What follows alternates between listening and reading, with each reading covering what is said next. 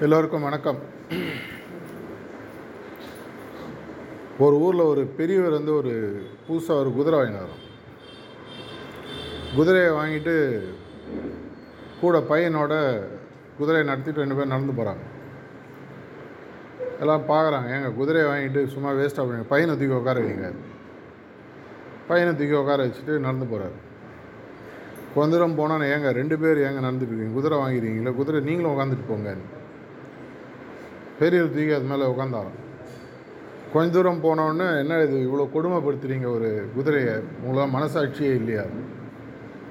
அப்புறம் திரும்பி ரெண்டு பேர் இறங்கி குதிரையை அவங்க தூக்கி நடந்து போனாங்க அது மாதிரி நான் வந்ததுலேருந்து ஒரு நாலு சேரு. நான் குதிரையா இல்லை எனக்கு இப்போ கொஞ்சம் லைட்டாக கன்ஃபியூஷன் ஆகிடுச்சு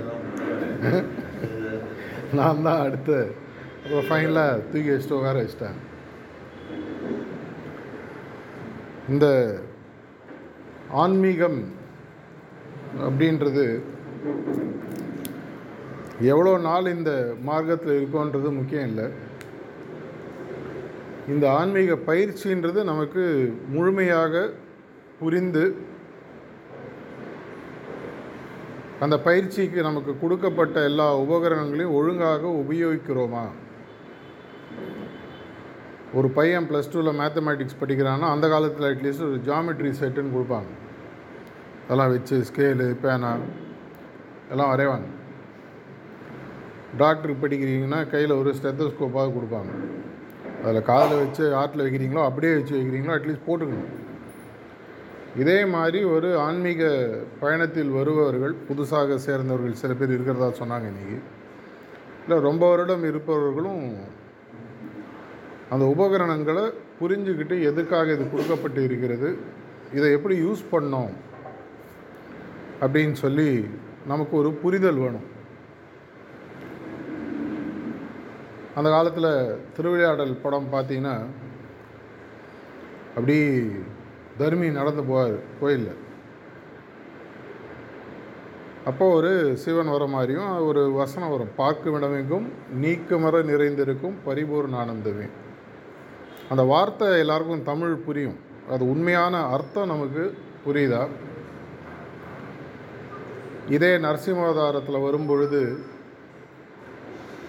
பிரகலாதனை பார்த்து அவனுடைய அப்பா கேட்பார் உன்னுடைய கடவுள் எங்கே இருக்கார்? அவன் சொல்கிறான் தூணிலும் இருப்பார் துரும்பிலும் இருப்பார் எல்லா இடத்திலும் இருப்பார். அப்போ இந்த தூணில் இருக்காரா துரும்பில் இருக்காரா தூணில் உடச்சி காட்டுன்ற போது நரசிம்மதாரம் வர மாதிரி ஒரு கதை. இது எல்லாமே நமக்கு வந்து ஒரு கடவுள் என்ற ஒரு கருத்து நமக்கு புரியணும்.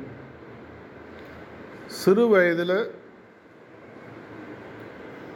கடவுள் என்பது ஒரு தன்மை அது உருவை சார்ந்த ஒரு விஷயம் சொன்னால் நமக்கு புரியாது. அதனால் வந்து சிறு வயதில் நமக்கு கடவுள் அப்படின்னு சொல்லி ஒரு படத்தை காட்டி இவர் தான் வந்து சாமி உமாச்சி ஏதோ ஒன்று சொல்லி வளர்ப்பாங்க. ஆனால் அதுக்கு மேலே இப்போ வீட்டில் வந்து பெண் குழந்தைகள் இருக்குன்னா சிறு வயதில் வந்து அவங்க அம்மா சமைக்கிறத பார்த்து அவங்க சின்னதாக வந்து சொப்பு பாத்திரம் வச்சு சமைப்பாங்க. அண்ணா கல்யாணம் ஆனதுக்கப்புறம் அதிலே சமைச்சு தானே வீட்டுக்காரர் எப்படி சாப்பிடுது ஏங்க பொண்ணை வளர்த்தீங்களே சொப்பு பாத்திரத்துலேருந்து ஆக்சுவலாக சமைக்கணும்னு சொல்லி தர மாட்டீங்களா? இதே மாதிரி நம்ம நிறையா பேர் இன்றைக்கும் வந்து கடவுளை ஒரு சொப்பு பாத்திரம் மாதிரி தான் வச்சுருக்கோம். ஒரு உண்மையான விஷயம் என்னன்றது நம்ம நிறைய பேர் ஜீரணிக்கக்கூடிய தன்மையை இன்னும் வளர்த்துக்கல. ஆனானப்பட்ட அர்ஜுனன் கிருஷ்ண பரமாத்தோடைய கூட இருக்கிறவனுக்கு அவர் தன்னுடைய விராட ரூபம் சொல்லி சொல்லுவாங்க. உலகலந்த பெருமாள் அப்படின்னு தமிழில் உண்டு. அதை காட்டும்போது அவனுக்கு அந்த தன்மையை வாங்கிக்கக்கூடிய அவனால் கிரகிச்சிக்க முடியல. கிருஷ்ணா எனக்கு இது வேணாம். நீ நார்மலாக வந்துடுன்னு இதை சொல்லிட்டு ஒரு தடவை சாரிஜி மகாராஜ் சிரிச்சுனே ஒரு தடவை சொன்னார். இந்த காலத்தில் ஒருவேளை கிருஷ்ணர் வந்தால் அது மாதிரி வர மாட்டார் ஜீன்ஸு பேண்ட் போட்டு கூட வரலாம் அப்படின்னாரு. அது மாதிரி இருந்தால் நம்ம எவ்வளோ பேருக்கு புரியும்? இதே பிரச்சனை துர்வாச முனிவருக்கும் மகாபாரதத்தில் நடக்குது. ஒரு முறை வந்து பாண்டவர்கள் காட்டில் இருக்கும்போது அவரை மேட்ச் ஃபிக்ஸிங் மாதிரி அமுச்சு விட்றாங்க. துரியோதன கௌரவர்கள். துர்வாசருக்கு ரொம்ப கோவம் வருன்றது எல்லாருக்குமே தெரியும். அவர் கோவம் வந்து உடனே ஃப்ரீயாக கொடுக்கறது சாபம்.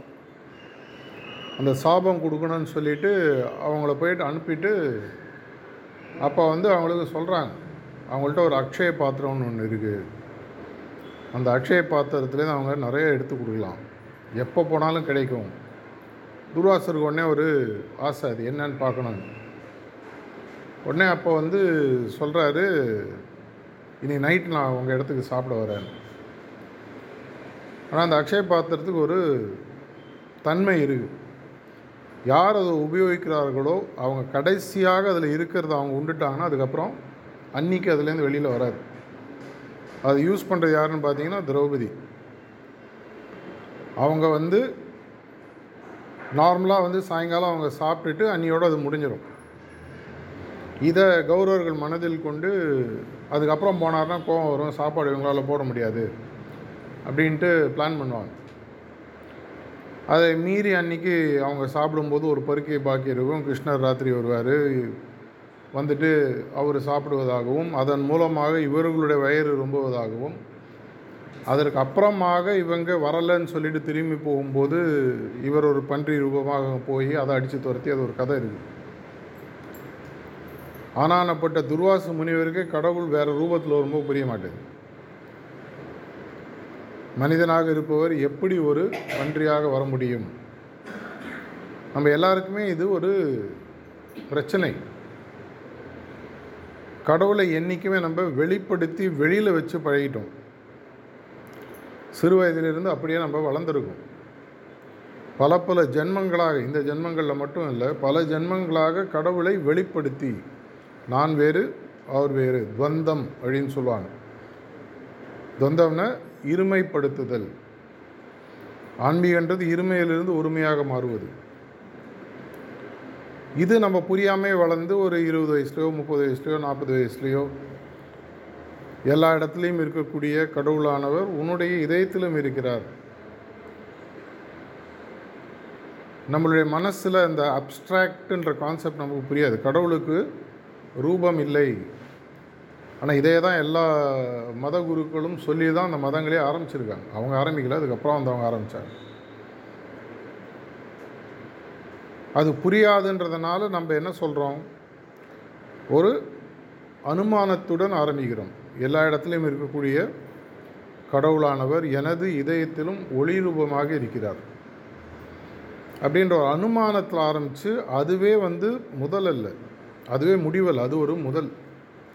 அதற்கு அப்புறமாக மெதுவாக மெதுவாக மெதுவாக போயிட்டு உண்மையான தத்துவத்தை புரிந்து கொள்ளுதல் தான் உண்மையான தானத்தினுடைய கோட்பாடு. நம்ம இதை நிஜமாகவே உணர்கிறோமா? இல்லை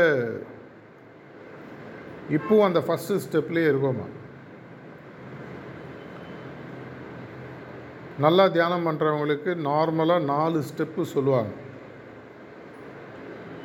முதல்ல தியானம் ஆரம்பிக்கும் பொழுது நினைவுகள் இல்லை எண்ணங்களை வச்சு நம்ம ஆரம்பிக்கிறோம். எல்லா இடத்துலையும் இருக்கக்கூடிய கடவுளானவர் பரம்பொருளானவர் என்னுடைய இதயத்திலும் ஒளிரூபமாக இருக்குது அப்படின்ற ஒரு எண்ணம். ஆனால் அந்த எண்ணத்திலேயே எவ்வளோ நாள் ஓட்ட முடியும்? அப்படின்னு பார்த்தீங்கன்னா அதை தாண்டிய அடுத்த நிலைக்கு போகணும். முதல் ஸ்டெப்புக்கு ஆங்கிலத்தில் திங்கிங் சொல்லுவாங்க. இரண்டாவது ஸ்டெப்பு எதை பற்றி நாம் சிந்திக்கிறோமோ அதனுடைய உண்மையான தன்மையை உணருதல். திங்கிங்லேருந்து அடுத்த ஸ்டெப் என்னன்னு பார்த்தீங்கன்னா ஃபீலிங் அப்படின்னு சொல்லி சொல்லுவாங்க. வெறுன கடவுள் என்னுடைய இதத்தில் இருக்கிறார் என்ற ஒரு எண்ணத்தை வைக்காமல் என்னுடைய மனதில் அவர் இருக்கிறார் என்னுடைய இதயத்தில் இருக்கிறார் எனக்கும் அவருக்கும் இதயம் என்ற ஒரு தொடர்பின் மூலமாக என்னால் சேர முடியுதுன்ற ஒரு உண்மையான ஒரு உணர்வு நிலைக்கு நம்ம அடுத்த லெவலில் போகணும்.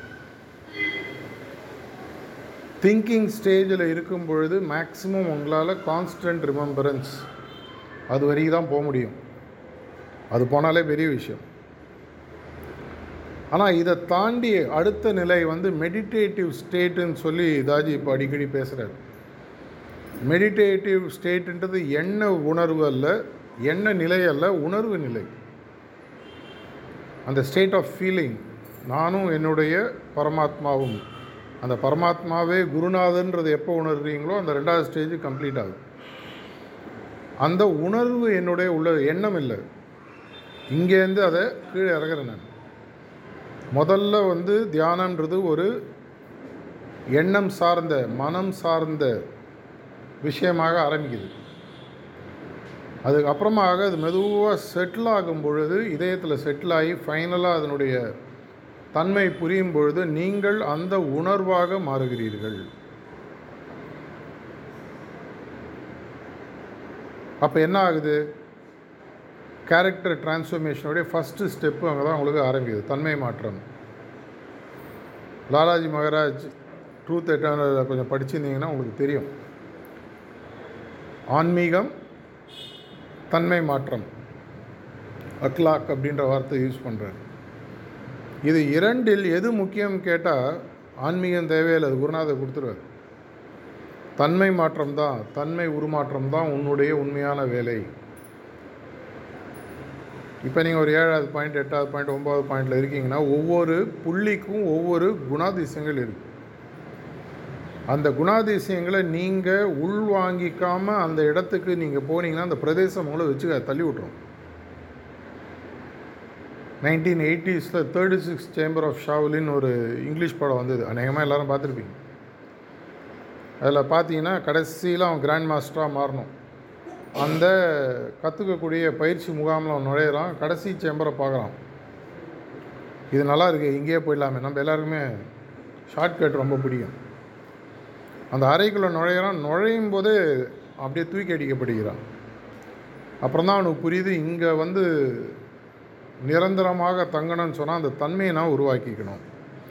அப்புறம் முதல் சேம்பர் ரெண்டாவது சேம்பர் மூணாவது சேம்பர் இந்த ஒவ்வொரு சேம்பர்னுடைய தன்மையும் உள்வாங்கி அதை முழுவதுமாக உணர்ந்து அடுத்த சேம்பர் போகும்போது முப்பத்தாறாவது சேம்பர் வரான் இப்படி தான் படம் முடியும். ஸோ இரண்டாவது நிலையோட முடிஞ்சு போச்சானா ஆன்மீகத்தில் அதையும் மீறி இருக்குது அப்படின்னு நம்ம குருநாதர்கள் சொல்கிறாங்க மூன்றாவது நிலை. இதை எனக்கு யார் கொடுக்குறாங்க? அவர் வேற நான் வேறையா? அவர் கொடுக்கறத மட்டும் நான் வாங்கி அதை நான் உணர்ந்தால் போருமா?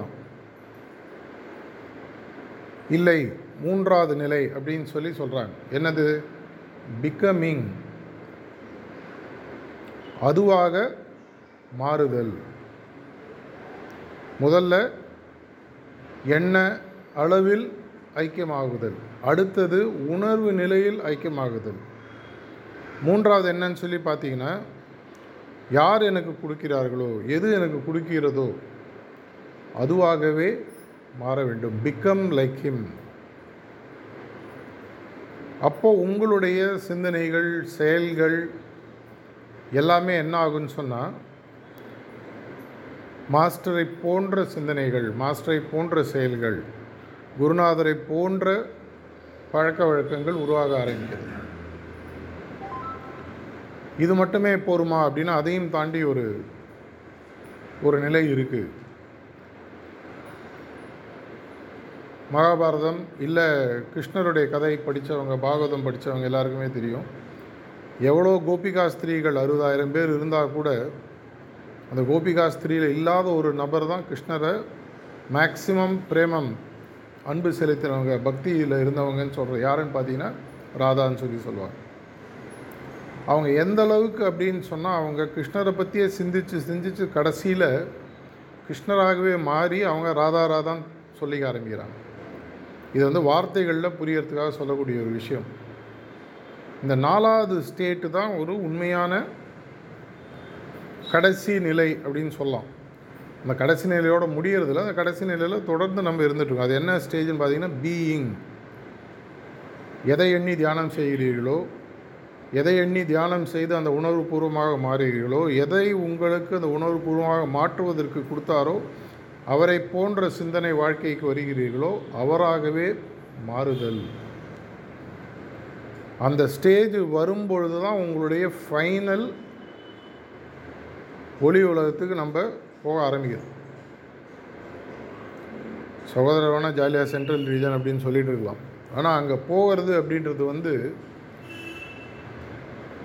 ஆட்டோமேட்டிக் ஆல் பாஸ் சிஸ்டம் கிடையாது. வெறும் தேரியாக புரிஞ்சு செய்யக்கூடிய விஷயம் கிடையாது. ஒரு தாய்மை நிலையில் இருந்து குழந்தை பேர் கிடைத்து குழந்தை பெறும்பொழுது உங்களுக்கும் குழந்தைக்கும் வேறு இல்லைன்ற அந்த ஃபீலிங் உங்களுக்கு என்ன இருக்கோ அந்த ஃபீலிங் தான் உங்களுக்கும் குருநாதருக்கும் இருக்கும் இது ஒரு உடல் சார்ந்த ஒரு பரிணாமம். அந்த நேரத்தில் புரியலாம். அதே குழந்தை அவங்க வயத்தை விட்டு வெளியில் வந்துச்சுன்னா உங்களுடைய அதே நிலைமை அப்புறம் இருக்குமா? நம்மளுக்கு தெரியாது. நீங்கள் தான் சொல்லணும். அந்த நிலைக்கு ஃபைனலாக யார் வராங்களோ அவர்கள்லாம் வந்து உண்மையாகவே நான் முதல்ல சொன்ன மாதிரி பார்க்குமிடம் எங்கும்? நீக்கமற வார்த்தையை வார்த்தையாக சொல்லாமல் அந்த வார்த்தையை பரிபூர்ணமாக உணர்ந்து அதுவாகவே மாறக்கூடிய நபராக அவரே இருக்கார். அவர் அந்த சரணாகதி எல்லா விஷயத்தை அப்புறம் தாண்டிடுறார். கண்டவர் சொன்னதில்லை சொன்னவர் கண்டதில்லைன்னு தமிழில் சொல்லுவாங்க. யாராவது ஒருத்தர் சரணாகதியை நான் அடைஞ்சிட்டேன்னு சொன்னார்னா அவர் அடையலைன்னு அர்த்தம். ஏன்னா பாலாஜி மகாராஜ் சொல்கிறார் the lane of love there is no place for two I become you you become I and we become the அப்படின்றார். அன்பு எனும் பாதையில் இருவர் செல்வதற்கான வாய்ப்புகள் இல்லை. ஒருவர் மட்டுமே செல்ல செல்ல முடியும். அந்த ஒருவர் நீயும் நானுமாக இருந்து நானும் நீயும் சேர்ந்து அதுவாக மாறுகிறோம். இது கேட்குறதுக்கு சுலபமாக இருக்கலாம் நல்லாவும் இருக்கலாம். ஆனால் செய்ய முடியுமான்னா அதை நீங்கள் தான் முடிவு பண்ணணும். யாருடைய தகுதியையும் இன்னொருத்தர் முடிவு பண்ண முடியாது. அவருடைய உருவத்தினாலோ அவருடைய வயதினாலோ அவருடைய அறிவுத்தன்மையினாலோ அவருடைய செல்வ செழிப்பு இல்லை அது இல்லாத ஒரு நிலையை வைத்தோ ஒருவர் இந்த நிலையை அடைய முடியும் முடியாதுன்னு மாஸ்டர் கூட சொல்ல மாட்டார். ஏன்னா அவரை பொறுத்தவரை எல்லாரும் அந்த நிலைக்கு வரணும். அதே மாதிரி ஒரு உலகம் வந்துடுதுன்னா அதோட என்ன இருக்க முடியும்? உலகத்தில் இருக்கிறவங்க அத்தனை பேருமே மாஸ்டர் மாறி செயல்பட ஆரம்பித்தார். சிந்திக்கிறது இல்லை. வெறும் சிந்தனை அப்படி இல்லாமல் நடக்கிறவங்க எல்லாருமே ஒரு வாழும் குருநாதராக மாறக்கூடிய நிலைமை வர முடியுமான தியரிட்டிக்கலி முடியும். உலகத்தில் ஒரு மனிதனால் சாதித்த ஒரு விஷயத்தை எல்லா மனிதர்களாலும் சாதிக்க முடியும் சாரிஜி சொல்லியிருக்கேன் ஒரு மனிதனால் குருநாதர் தன்மையை பெற முடியும் என்றால் அனைவராலும் முடியும். ஃபேக்ட்ரியில் ஒர்க் பண்ணுறவங்களுக்கு தெரியும். ஒரு தடவை அந்த மோல்டு ரெடி பண்ணிட்டீங்கன்னா அதில் போடக்கூடிய ரா மெட்டீரியல் அதே மோல்டில் தான் திரும்பி திரும்பி வெளியில் வரும். அதுக்கு பேர் ப்ரொடக்ஷன் ப்ராசஸ் அதில் போட்டிங்கன்னா அந்த அச்சு. அந்த அச்சில் பிசுறு வந்ததுன்னா வெளியில் வரக்கூடிய பொருளும் பிசுரோடு வரும். அந்த மோல்டு தான் நம்மளுடைய குருநாதர். நம்ம ஆனால் உள்ளே போகக்கூடிய இப்போ இந்த ஒரு உதாரணத்துக்கு ஒரு மோல்டு இருக்குது அந்த ரா மெட்டீரியல் இந்த மோல்டுனுடைய ஷேப்போடு உள்ளே போய் உக்காந்தா அந்த ஷேப் எடுக்கும். அது அறகுறையாக ரொப்பினீங்கன்னா என்ன ஆகும்? பிசுரோட ரொப்பினீங்கன்னா என்ன ஆகும்? அப்படின்னா இந்த பிசுரை எடுக்க வேண்டிய வேலை யாருடையது? அவருடைய வேலை அதை விட முக்கியமானது என்னுடைய வேலை. ஆன்மீகத்தில் மட்டும்தான் குருநாதர் அளவுக்கு ஒரு அபியாசிக்கும் வேலை இருக்குது இது வந்து வெறுன குருநாதர் அவருடைய இஷ்டத்தில் உங்களுக்கு கொடுக்கக்கூடிய ஒரு விஷயம் அல்ல. அவர் கொடுப்பாரு. அவர் பாத்திரம் அறியாமல் பிச்சையிடலாம். ஆனால் அந்த பாத்திரம் எதை பிச்சையாக கொடுத்தாரோ அது பிச்சையாக இல்லாமல் எனக்கு அந்த டிசர்விங்னஸோடு நான் மாற்றும் போது தான் எனக்கு அது நிற்கும் நான் ஒரு இடத்துல பேசும்போது சொன்னேன் குருநாதர் அவராக இஷ்டப்பட்டு நம்மளுக்கு கொடுக்கக்கூடிய முன்னேற்றமானது கையில் கொஞ்சம் சாணி எடுத்து சோத்தில் அடிக்கிற மாதிரி. மேலே போய் ஒட்டிக்கும். ஆனால் அங்கேயே அது இருக்குமானா இருக்காது. கொஞ்ச நேரத்தில் காஞ்சோன்னே உதிர்ந்து கீழே வந்துடும் அது அங்கேயே போய் நிற்கணும்னு சொன்னால் அந்த டிசர்விங்னஸ் நம்மளுக்கு வரணும். இதற்கு தான் நமக்கு கொடுக்கப்பட்ட ப்ராக்டிஸ் எந்த அளவுக்கு சகஜ மார்க்கம் ஒரு அபியாசியுடைய வாழ்க்கையை யோசித்து அமைந்ததுன்றது நம்மளுடைய குருநாதர்களுடைய வேலையை பார்த்தா நமக்கு தெரியும். இந்த மாதிரி ஒரு நிலையை அடைவதற்காக அந்த காலத்தில் ரிஷிகள்லாம் ஐயாயிரம் பத்தாயிரம் இருபதாயிரம் வருடங்கள் காட்டில் போய் தவம் இருந்ததாக கதைகள் படிச்சிருவோம். விஸ்வாமித்திரரை பற்றி பார்த்தீங்கன்னா அவர் நார்மல் இடத்திலிருந்து ராஜ ரிஷியாக மாறுவதற்கு பத்தாயிரம் வருடங்கள் தியானம் செய்கிறார் ஆனால் அதையும் மீறிய ஒரு நிலை பிரம்ம ரிஷின்னு சொல்லுவாங்க. அந்த நிலையை அவரால் தியானத்தில் அடைய முடியல. தன்மை மாற்றத்தில் தான் அடைய முடியும். எப்போ அவருக்கு ஒரு சாபம் கொடுக்கப்பட்டு அந்த சாபத்தின் மூலமாக அவருக்கு பிறந்த மேனைக்கும் அவருக்கும் பிறந்த பெண்ணினுடைய காட்டில் நடந்த ஒரு காந்தர் விவாகத்தில் அந்த கணவன் அதை மறந்து ஃபைனலாக போயிட்டு காலில் விழுந்து அவர் என் பொண்ணை ஏற்றுக்கோ அப்படின்றப்போ அவனுக்கு நினைவு திரும்பி வருது. அப்போ அவருடைய யார் இவ்வளோ நாள் அவரை டார்ச்சர் பண்ணியிருந்தாரோ வசிஷ்டர் வந்து என்ன சொல்கிறாரு இப்போ நீ பிரம்மரிஷி. என்ன வித்தியாசம்? அதே ஆள் தான். ஆனால் அந்த தன்மை மாற்றம் பிரம்ம ரிஷிக்கான தன்மை மாற்றம் வந்துடும் நம்மளுடைய ஆன்மீக முன்னேற்றம் என்பது வெறும் ப்ராக்டிஸ் சம்பந்தப்பட்ட விஷயம் அல்ல. காத்தால் எழுந்து தியானம்.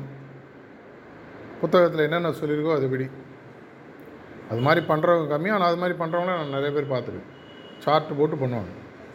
நிறைய இடத்துல இது மாதிரிலாம் பண்ண வச்சிருக்கோம். எழுந்தோடனே பாயிண்ட் பி க்ளீனிங் ப்ரேயரில் ஆரம்பித்து சூரிய உதயத்திற்கு முன்னால் தியானத்தை ஆரம்பித்து சூரிய உதயத்திற்கு முன்னால் தியானத்தை முடிக்க வேண்டும். அது கொஞ்சம் கஷ்டங்க. கொஞ்சம் சிலபஸ் கொஞ்சம் அட்ஜஸ்ட் பண்ணிக்கோங்க. அதுக்கெல்லாம் சயின்டிஃபிக்காக காரணங்கள் இருக்குது எல்லாத்துக்குமே சயின்டிஃபிக்காக ரீசன்ஸ் இருக்குது. ஸ்பிரிச்சுவாலிட்டிலையும் சயின்ஸ் எக்கச்சக்கமாக இருக்குது இதை போன்று ஹோல் டே எப்படி இருக்கணும்? எப்படி ஒரு ஒன் ஹவருக்கு ஒரு தடவை அந்த சஜஷன்ஸ் அந்த தன்மையை எப்படி நம்ம சுற்றி வைப்ரேஷன்ஸை அனுப்பணும்? சாயங்காலம் சுத்திகரிப்பு எப்படி பண்ணணும்? இரவு நேர பிரார்த்தனையின் பொழுது பாயிண்ட் டியை எப்படி நம்ம லகுவாக்கி அதை உருக்கி வெளியில் அனுப்பணும். ஃபைனலாக பெட் டைம் ப்ரேயரோடு எப்படி முடிக்கணும்? இது எப்படி செய்? இது வந்து வெறும் ப்ராக்டிஸ் சம்மந்தப்பட்டது வெறும் ப்ராக்டிஸ் மட்டும் பண்ணிகிட்டு இருந்தோம்னா ப்ரோக்ரஸ் வரும் ஒரு லெவலுக்கு மேலே இருக்காது. அப்படின்னா உண்மையான மாற்றம் எப்போ வரும்னா எந்த ப்ரோக்ரஸ் நம்மளுக்கு கொடுக்கப்படுகிறோ அது அது பாயிண்ட் மூமெண்ட்டோ ரீஜன் மூமெண்ட்டோ ஏதோ ஒன்று நம்மளுக்கு கொடுக்கப்பட்ட அந்த முன்னேற்றத்திற்கு தேவையான தன்மையை நாம் உள்ளே வாங்கி அதுவாக மாறுது. அதுக்காக உடனே ஒரு புக்கையும் எடுத்து இந்த பாயிண்ட்டுக்கு இந்த தன்மை பார் நாலுலேயும் இதே மாதிரி நடிச்சு பார்க்கலாம். பண்ணுங்கள் தப்பு இல்லை. ஆனால் அந்த தன்மை உங்களுக்கு வெறும் தேரியாக இல்லாமல் அது ப்ராக்டிஸாக மாறாது. பத்தாவது பாயிண்ட்டை தாண்டி மேலே போக போக எல்லாத்தையும் விட்டுட்டு வெறும் பக்தியாக தான் மாறும் அப்படின்னா முதலேருந்தே பக்தியாக இருக்கலாமான்னு அது உங்கள் இஷ்டம். இந்த முதல் ஸ்டேஜில் அவ்வளோ ஈஸியாக அந்த பக்தின்ற தன்மை வராது. இந்த பக்தின்ற தன்மை தான் அன்பையும் தாண்டியது அப்படின்னு இப்போ அடிக்கடி டாக்கில் தாஜி சொல்கிறார் பீயிங் அப்படின்ற ஸ்டேட் அதுவாகவே மாறுதல் அப்படின்றது பக்தியால் மட்டும்தான் முடியும். இதை தான் மதமும் சொல்லுது. ஆனால் மதத்தில் அது தேரியாக சொல்கிறாங்க ஆன்மீகத்தில் அதை ப்ராக்டிஸாக சொல்கிறாங்க ஒவ்வொரு புள்ளி ஒவ்வொரு முன்னேற்றத்திற்கும் என்ன என்னிடம் பக்குவம் வர வேண்டும்? என்ன மாறுதல் வர வேண்டும்? இதை வெறும் புத்தக புழுவாக புரிந்து கொண்டு செய்யாமல் விட்டோம். இல்லை நான் செஞ்சிட்டேன்னு ஒரு தவறான நிலைக்கு போனீங்கன்னா வெறும் அகம்பாவம் தான் வளரும். சாரிஜி மகாராஜ் பலமுறை சொல்லியிருக்கார் பிண்ட பிரதேசத்தை தாண்டினதுக்கப்புறம் ஹார்ட் ரீஜன் சொல்லுவாங்க. கடைசியில் நம்ம போய் சேர வேண்டிய அந்த புள்ளி வரிக்கு இருக்கக்கூடிய ஒரே பிரச்சனை அப்படின்னு பார்த்தீங்கன்னா ஈகோ அப்படின்வார் அது எந்த அளவுக்கு பிரச்சனைனா மேலே போக போக போக போக போக அது இன்னும் சட்டிலாக மாறும். எனக்கு அகங்காரம் இருக்குன்றதே தெரியாத ஒரு அகங்கார நிலைக்கு வந்துடும் ஃபால்ஸ் ஹியூமிலிட்டி அப்படின்வாங்க ஆங்கிலத்தில். ஒரு பொய்யாக நான் ரொம்ப ஹம்பிளாக இருக்கேன் பணிவாக இருக்கிறேன்ற ஒரு நாடகத்தை சில பேர் நடத்த ஆரம்பிப்போம். உங்களுக்கே தெரியும் இல்லை யாராவது சொல்லுவாங்க தம்பி நீ ஓவராக நடிக்கிற. நீ ஆக்சுவலாக இவ்வளோ நல்லவன் கிடையாது. கோவம் வரும் நம்மளுக்கு. அப்போ என்ன பண்ணுவான்? அந்தாலாம் கட் பண்ண அவரோட இல்லைப்பா ரொம்ப உண்மையெல்லாம் பேசுகிறார் வலிக்குது. ஸோ இந்த ஆன்மீக வழி என்பது ஒரு அபரீதமான தெய்வீக வளர்ச்சியை கொடுக்கக்கூடிய ஒரு பாதை. அதனால தான் சார்ஜி மகாராஜ் அடிக்கடி சொல்லியிருக்காரு spirituality is not for the faint hearted ஆன்மீகம் என்பது பயந்தாங்குழிக்கு இல்லை. தைரியசாலிகளுக்கு எதுக்கு தைரியம்? என்னை சந்திக்கிற தைரியம் எனக்கு இருக்கும் இது நான் அல்ல. இதை தாண்டி ஒரு நிலைக்கு நான் போகணும். அந்த நிலை போகும்போது இந்த நிலையும் என்னுடைய நிலை அல்ல. இதை தாண்டி போகணும் இதை தாண்டி போகணும் இதை தாண்டி போகணும். எந்த நிலைக்கு போகும்பொழுது லாலாஜி மகாராஜ் சொன்ன மாதிரி அந்த அன்பு எனும் பாதையில் இனிமேல் நம்ம ரெண்டு பேரும் நடக்கணுன்ற அவசியம் இல்லை. நான் மட்டும் நடக்கிறேன். ஏன்னா நான் உன்னை இப்போது முழுதாக எடுத்துக்கொண்டு விட்டேன் சொல்கிறாரோ அப்போ தான் நம்மளோட உண்மையான ஆன்மீக பயணம் நிஜமாகவே ஆரம்பிக்குது. ஏன்னா நம்ம விஸ்வாஸ்லாம் படிக்கும்போது தெரியுது. பா Babuji Maharaj is still swimming இந்த சென்ட்ரல் ரீஜன் சொல்கிறாங்க ஏன்னா இதை வந்து பாத் டுவர்ட்ஸ் இன்ஃபினிட்டி ஒரு முடிவில்லாத ஒரு பயணத்தில் செல்லக்கூடிய ஒரு மார்க்கம். அது கேட்கும்போது நிறைய பேர் கன்ஃபியூஸ் ஆகிடுவாங்க முடிவில்லாத பாதை எதுக்குங்க ஆரம்பிக்கணும்? உங்களுக்கு புரியாத மாதிரி ஒரு உதாரணம் சொன்னால் உங்களுக்கு புரியும். எல்லாருக்குமே பணக்காரன் ஆனான்னு ஆசை இருக்குது தப்பு இல்லை. இருக்கா இல்லையா? ஏற்கனவே ஆனவங்களும் இருக்கலாம். எவ்வளோ பணம் வந்தால் பணக்காரன் நீங்கள் இப்போது பணமே இல்லாத ஒரு அஞ்சு கோடி வந்தால் பணக்காரன் நினச்சிக்கலாம். அஞ்சு கோடி வந்தால் என்ன பண்ணுவான்? மேலே பார்ப்பான். ஓ ஐம்பது கோடி வச்சுருக்கானே. அவர் என்னோட பணக்காரர். ஐம்பது கோடி வந்தோடனே ஐநூறாக மாறும் ஐயாயிரமாக மாறும். ஏன்னா சம்பாதிப்பது என்பதற்கு ஒரு எல்லை இல்லாத பாசிபிலிட்டிஸ் இருக்குது ரைட்டு தப்பு தாஜி அடிக்கடி சொல்கிறார் இன்ஃபேக்ட் நல்லவர்கள் நிறையா பணம் சம்பாதிக்கணும். ஏன்னா நீ உலகத்தில் இருக்கிற பிரச்சனை எல்லாம் கெட்டவன் தான் நிறையா சம்பாதிக்கணும்னு ஆசைப்பட்றான். அவன் தான் சம்பாதிச்சிட்ருக்கான் அதனால் அவனுடைய சம்பாத்தியமானது கெட்ட விஷயங்களுக்கு தான் போகுது. கெட்ட விஷயங்கள்னால் தேவையில்லாத விஷயங்களுக்கு போகுது. என்டர்டெயின்மெண்ட் தேவையில்லாமல் ஊர் சுற்றுறது கார்பன் கிரியேஷன் சொல்லுவாங்க. இந்த மாதிரி விஷயங்கள். இப்போ ரீசெண்டாக கண்டுபிடிச்சிருக்காங்க. ரெண்டு மூணு வாரம் முன்னாடி ஒரு ஆர்டிக்கிள் படிக்கும்போது படித்தேன். அமெரிக்காவில் இருக்கிற ஒரு இருபத்தஞ்சு பணக்காரர்கள் மொத்த ஃப்ளைட்டு யூஎஸ்லேருந்து போகிற கார்பன் எமிஷனோட அவங்களோட இருபத்தஞ்சி ப்ரைவேட் ஜெட்டில் அவ்வளோ எமிஷன் வருதான் அவர் ஒரு ஆள் உலகம் சுற்றுறதுக்கு ஒரு ஜெட்டு வச்சுருப்பார். அந்த ஜெட்டில் அவர் சுற்றும் போது வரக்கூடிய அந்த தேவையில்லாத காற்றுக்கள்னு வச்சுக்கோங்களேன் கார்பன் எமிஷன்ன்றது அது மொத்த ஃப்ளைட் இண்டஸ்ட்ரியோட ஜாஸ்தி அவங்களுக்கு வருது. எதனால்? என்னால் முடியும். நான் செலவழிப்பேன். அந்த திமிர் வந்துடுது இதை இப்போ இன்ஃபினிட்டி கொண்டு வந்து பாருங்கள் எவ்வளோ பணம் இருந்தாலும் நீங்கள் பணக்காரன்றதுக்கு எப்படி ஒரு எல்லை இல்லையோ அதே மாதிரி ஆன்மீகத்திலும் எவ்வளவு செல்வ ஆன்மீக செழிப்பு வந்தாலும் அதற்கு ஒரு எல்லை என்ற நிலை உங்களுக்கு புரியும் போது நீ உண்மையாகவே ஒரு ஆன்மீக பணக்காரராக மாறுகிறீர்கள் இதுவும் வேணும் இதுவும் வேணும். ஒரு காலத்தில் ஆன்மீகம் சம்மந்தப்பட்ட பேச்சில் எல்லாரும் சொல்லுவாங்க பொருள் இல்லாருக்கு இவ்வுலகம் இல்லை அருள் இல்லாருக்கு அவ்வுலகம் இல்லைன்னு ஆனால் இப்போ வந்து தாஜி அடிக்கடி சொல்கிறார் ரீசெண்டாக ஒரு நாலு வருஷத்துக்கு முன்னாடி யூஎஸ்லேருந்து வந்த பல அபியாசிகளுக்கு அவர் காணால் பேசும்போது கேட்கக்கூடிய ஒரு வாய்ப்பு கிடைச்சிது. அப்போ அவர் சொல்கிறாரு நான் வந்து என்னுடைய அவர் தன்னுடைய ஒரு விஷயத்த சொன்னார். என்னுடைய இளைய காலத்தில் நான் நினச்சிட்டு இருந்தேன் பணம் சம்பாதிக்கிறவங்களால் ஆன்மீகத்தில் முன்னேற முடியாது நான் நினச்சிட்டு இருந்தேன். ஆனால் இப்போ இருக்கக்கூடிய முன்னேற்றத்தில் எனக்கு நல்லாவே புரியுது பணம் சம்பாதிக்கிறவங்க ஆன்மீகத்தில் முன்னேற முடியும். அதனால் பணம் சம்பாதிப்புன்றது தப்புன்னு யாரும் நினச்சிக்காது ஏன்னா நான் எங்கே போனாலும் பெரிய பெரிய இடங்கள்லாம் பேசும்போது என்னுடைய தொழில் சம்மந்தமாக பேசும்போது ஆன்மீகத்தில் போகிறவங்கலாம் வந்து அவங்க மனசில் என்னென்னா உதாகிற பசங்க. ஒன்றுத்துக்கு லாய்க்கு இல்லைங்க. கூட்டம் போட்டு ஞாத்தியம் பண்ணி பேசுவாங்க. தியானம் பண்ணிட்டு எழுந்து போயிடுவாங்க எல்லோரும். அப்படின்ற ஒரு எண்ணம் நிறைய பேருக்கு இருக்குது அபியாசிகளுக்கே இருக்குது அதனால தான் சாரிஜி மகராஜ் சொல்கிறாரு நான் உருவாக்குவது சிங்கங்களை ஆட்டுக்குட்டிகளை அல்ல. சிங்கங்கள்னால் என்ன? என்னுடைய உண்மையான திறமையை காட்டில் போய் காட்டக்கூடிய அளவுக்கு சிங்கத்து தைரியம். அது எதுவும் பார்த்து பயப்படாது. அதுக்கு வேணும்னா போகும் சாப்பிடும் வரும். அது போகும்போது வேறு எந்த அனிமலும் வேட்டைக்கு வராதுன்னு சொல்லி சொல்லுவாங்க. அதுதான் உண்மையான ஆன்மீக சிங்கங்கள்னால் நீங்கள் இறங்கி வாழ்க்கையில் அது ஆன்மீக பணியை செய்தாலும் சரி ஆர்ட்ஃபுல்னஸை பரப்புவதாக இருந்தாலும் சரி உங்களுடைய தியான பயிற்சியாக இருந்தாலும் சரி உங்களுடைய பொருளாதார வாழ்க்கையை நீங்கள் சார்ந்த வேலைகளை செய்வதாக இருந்தாலும் சரி அச்சம் என்பது இல்லாத ஒரு நிலை. எனக்கு முன்னாடி இருக்கிறதெல்லாம் உலகத்தில் இருக்கக்கூடிய அனைத்து செல்வந்தங்களும் செல்வங்களும் என்னை வரக்கூடிய என்னை நோக்கி வரக்கூடிய ஒரு பக்குவத்துக்கு நான் வந்துடுறது பணமாக இருந்தாலும் சரி ஆன்மீகமாக இருந்தாலும் சரி. இந்த ஒரு நிலையை அடைய போகும் பொழுது வரக்கூடிய அனைத்து சவால்களையும் சமாளிக்கக்கூடிய ஒரு விஷயத்தை ஆன்மீகம் நமக்கு கொடுக்குது. ஸோ செல்வ செழிப்புடன் ஆன்மீகத்திலும் பெரிய அளவில் எல்லாராலையும் மாற முடியும். அப்படின்னா உங்களுடைய ப்ராக்டிஸ் இன்னும் இன் இன்னும் ரொம்ப டீப்பாக மாறும். நேற்றுலேருந்து எல்லா இடத்துலையும் சொல்லக்கூடிய ஒரு விஷயம். அடுத்த தொண்ணூறு நாட்கள் உங்களுடைய வாழ்க்கையை ஒரு குருநாதர் வாழ்க்கை எப்படி இருக்குமோ அப்படி வாழுங்க. உடனே எனக்கு ஒரு காட்டேஜ் கட்டி கொடு. ஆனால் வாலண்டியர்ஸ் அது சொல்ல வரல.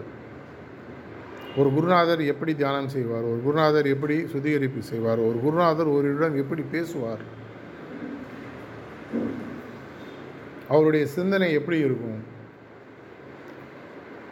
அதை போன்ற ஒரு வாழ்வை வாழ்வதற்கான சில அடி ஒரு அடிப்படையான விஷயங்களை செய்யாருங்க உடனே தொண்ணூறு நாள் கையில் ரிப்போர்ட் கார்டு யாரும் கொடுக்க மாட்டாங்க. நீ குருநாதர் மாதிரி ஆகிட்ட இந்த பீயிங்கிற ஸ்டேஜுக்கான ஒரு ப்ராக்டிஸ் இந்த தொண்ணூறு நாட்கள். நான் ஏற்கனவே இந்த ஜோனில் அவருக்கு சொல்லியிருக்கேன். நம்ம சகோதரர்கிட்ட ஒரு வாட்ஸ்அப் குரூப் க்ரியேட் பண்ணி ninety days to become like him அப்படின்னு ஒரு குரூப் க்ரியேட் பண்ணி. அதில் அடுத்த தொண்ணூறு நாட்கள் உங்களுடைய வாழ்க்கையை குருநாதர் போலவே வாழுங்க எண்ணங்களிலும் செயல்களிலும் சிந்தனைகளிலும். நாள் முடிவில் டைரியில் எழுதிக்கங்க. நான் வாழ்ந்தேனா வாழலையா என்ன தப்பு பண்ணு? இல்லை நீ என்ன ரைட்டாக பண்ண? எனக்கு இது திருப்தியாக இருக்கா இல்லையா? அப்படி திருப்தி இல்லைன்னா அந்த நாளை நீ கழிச்சிரு. ஸோ திரும்பி என்ன ஆகும்? முதல் நாள் பண்ண திரும்பி தொண்ணூறில் ஆரம்பிக்கும். ஒரு நாள் முடிச்சுன்னா எண்பத்தொம்பது முடியலைன்னா எண்பத்து அப்படியே எண்பத்தொம்போதுலேயே தொடரும்.